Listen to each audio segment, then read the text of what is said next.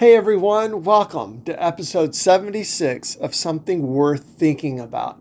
In today's podcast, we want to hear from Romans chapter 8, verses 12 through 17, in order to emphasize two incredible ideas that we find here. First of all, by the Holy Spirit living within us, we cry out to our God, Abba, Father, just as Jesus did in the garden on the night that he was betrayed. Second, we are not only heirs of God, we are co heirs with Christ. Let's get excited to think and ponder about these things and to change our lives on the basis of our hope that all this is true.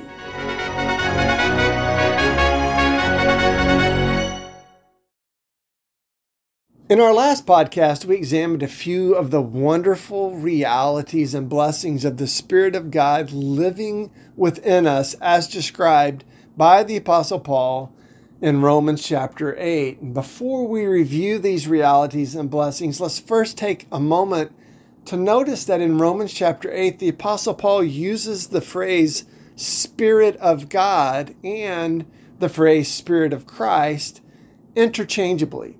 He does this specifically in verse 9, where it says, You, however, are not in the flesh, but in the Spirit, if, in fact, the Spirit of God dwells in you. Anyone who does not have the Spirit of Christ does not belong to him. Now, Paul does not mean anything different when he says Spirit of Christ than what he means by Spirit of God. He's simply changing up the language a bit. Peter does the same thing in 1 Peter chapter 1 verse 11 where he too refers to the Holy Spirit as the Spirit of Christ. This should not surprise us. God is one and Christ is God. So to say that the Spirit of Christ is in you, is with you, or that you have the Spirit of Christ, is to say the Spirit of God is with you, is in you. And so we will also remember that Jesus was himself filled with the Spirit without measure, without limitation. And this is the Spirit that lived fully and completely in Christ Jesus and enabled him to do all of the incredible, miraculous signs that Jesus did by the power of the Spirit. And so there is a very unique sense in which the Holy Spirit is indeed the Spirit of Christ. And finally, we know that Christ is the one who poured out and sent the Holy Spirit on Pentecost. And you can read all about that in Acts chapter 2. So it makes sense that Paul and Peter both would use this language of the Spirit of Christ. Returning now to Romans chapter 8, we are told here that there are some amazing realities and blessings that are ours in Christ that are linked specifically to the Spirit of Christ, the Spirit of God. First, we're told the Spirit of God now lives in us. And Paul is so emphatic about this reality that he says that if you do not have the Spirit of Christ, then you do not belong to Christ. So there can be no argument here. Having the Spirit and belonging to Christ go hand in hand. Paul goes on to explain that the same Spirit that was in Jesus and raised him back to life will also give life to our mortal bodies in the coming day of glory. And then we come to verses 12 through 17 that we want to especially hear today. So let's hear the word of God. Therefore, brothers and sisters, we have an obligation, but it is not to the flesh to live according to it. For if you live according to the flesh, you will die. But if by the Spirit you put to death the misdeeds of the body, you will live. For those who are led by the Spirit of God are the children of God. The Spirit you receive does not make you slaves so that you live in fear again. Rather, the Spirit you received brought about your adoption to sonship. And by him we cry, Abba, Father. the Spirit Himself testifies with our spirit that we are God's children. Now, if we are children, then we are heirs, heirs of God and co heirs with Christ, if indeed we share in His sufferings, in order that we may also share in His glory. Here, Paul emphasizes this wonderful reality that since the Spirit of God lives in us, we can do something we were not able to do on our own before the Spirit came into our life. By the power of the Spirit living within us, we can put to death the misdeeds of the body. This is an important part of what it means to be led by the Spirit. This is where the Spirit will lead us and what the Spirit will both lead us and empower us to do. Being led of the Spirit is for Paul an identifier for being a child of God in the very same way that we know Jesus was the Son of God because of the manifestations of the Spirit living within him. Paul here is saying that this is how we know someone is a child of God we will see the evidence of the Spirit's work in their life. As he says again here in verse 14, for those who are led by the Spirit of God are the children of God.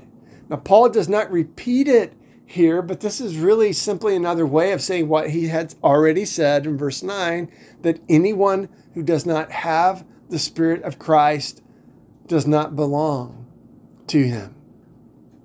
Paul is emphatically imploring us throughout this section of his weighty letter to the Christians in Rome that we must understand and realize that the Holy Spirit of God not only lives in us, but gives life and power to us.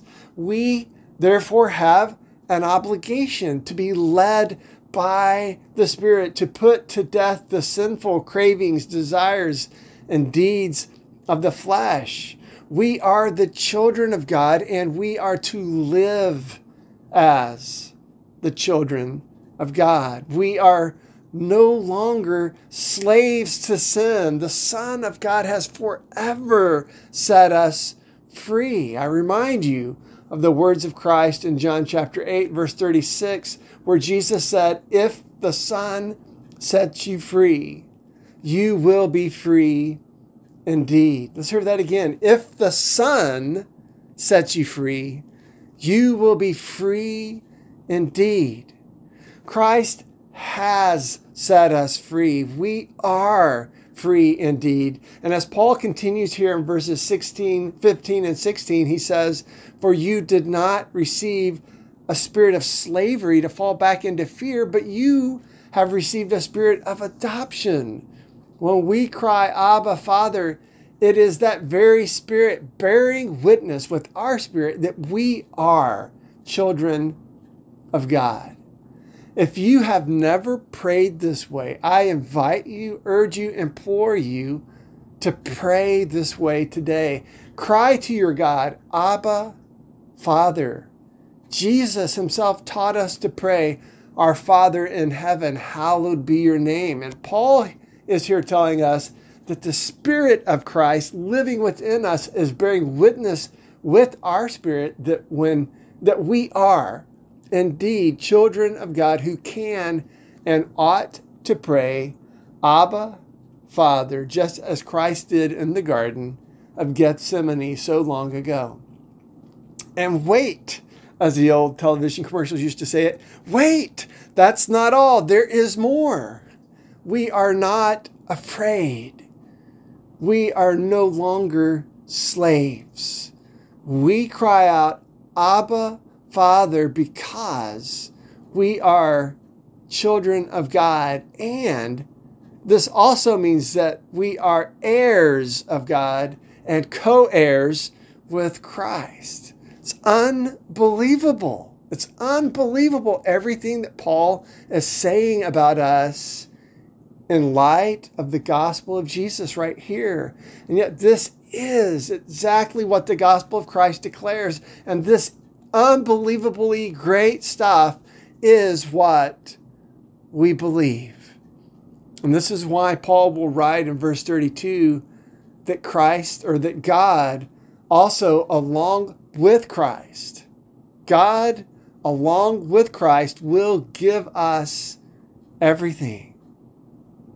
We are co heirs with Christ. We will inherit everything that is God's. We will inherit the coming kingdom of God that has been prepared for us since the very foundation of the world. This coming reality, this hope, gives us a new sense of passion to pray as Christ taught us to pray so long ago. Not only our Father in heaven, hallowed be your name, but that next phrase as well, your kingdom come. Throughout Romans chapter 8, Paul is giving us a sense of God's kingdom power already coming into the lives of God's children here and now as we wait for the coming day of Christ. We live by the Spirit. The Spirit lives in us. In light of this reality, as children of God, we are to be led by the Spirit. We are to put to death the misdeeds of the body and live today as God's children will live in the coming age, doing the will of God on earth as it is in heaven. Let this profound thought sink deeply into your heart. Do as Mary did with the words of the angels and the shepherds and treasure it up. If you are a child of God, you are an heir of God and a co heir with Christ. You have an unbelievable inheritance coming your way. So live by the Spirit, be led by the Spirit, keep in step with the Spirit because you are a child of God, an heir of God, and a co heir with Christ.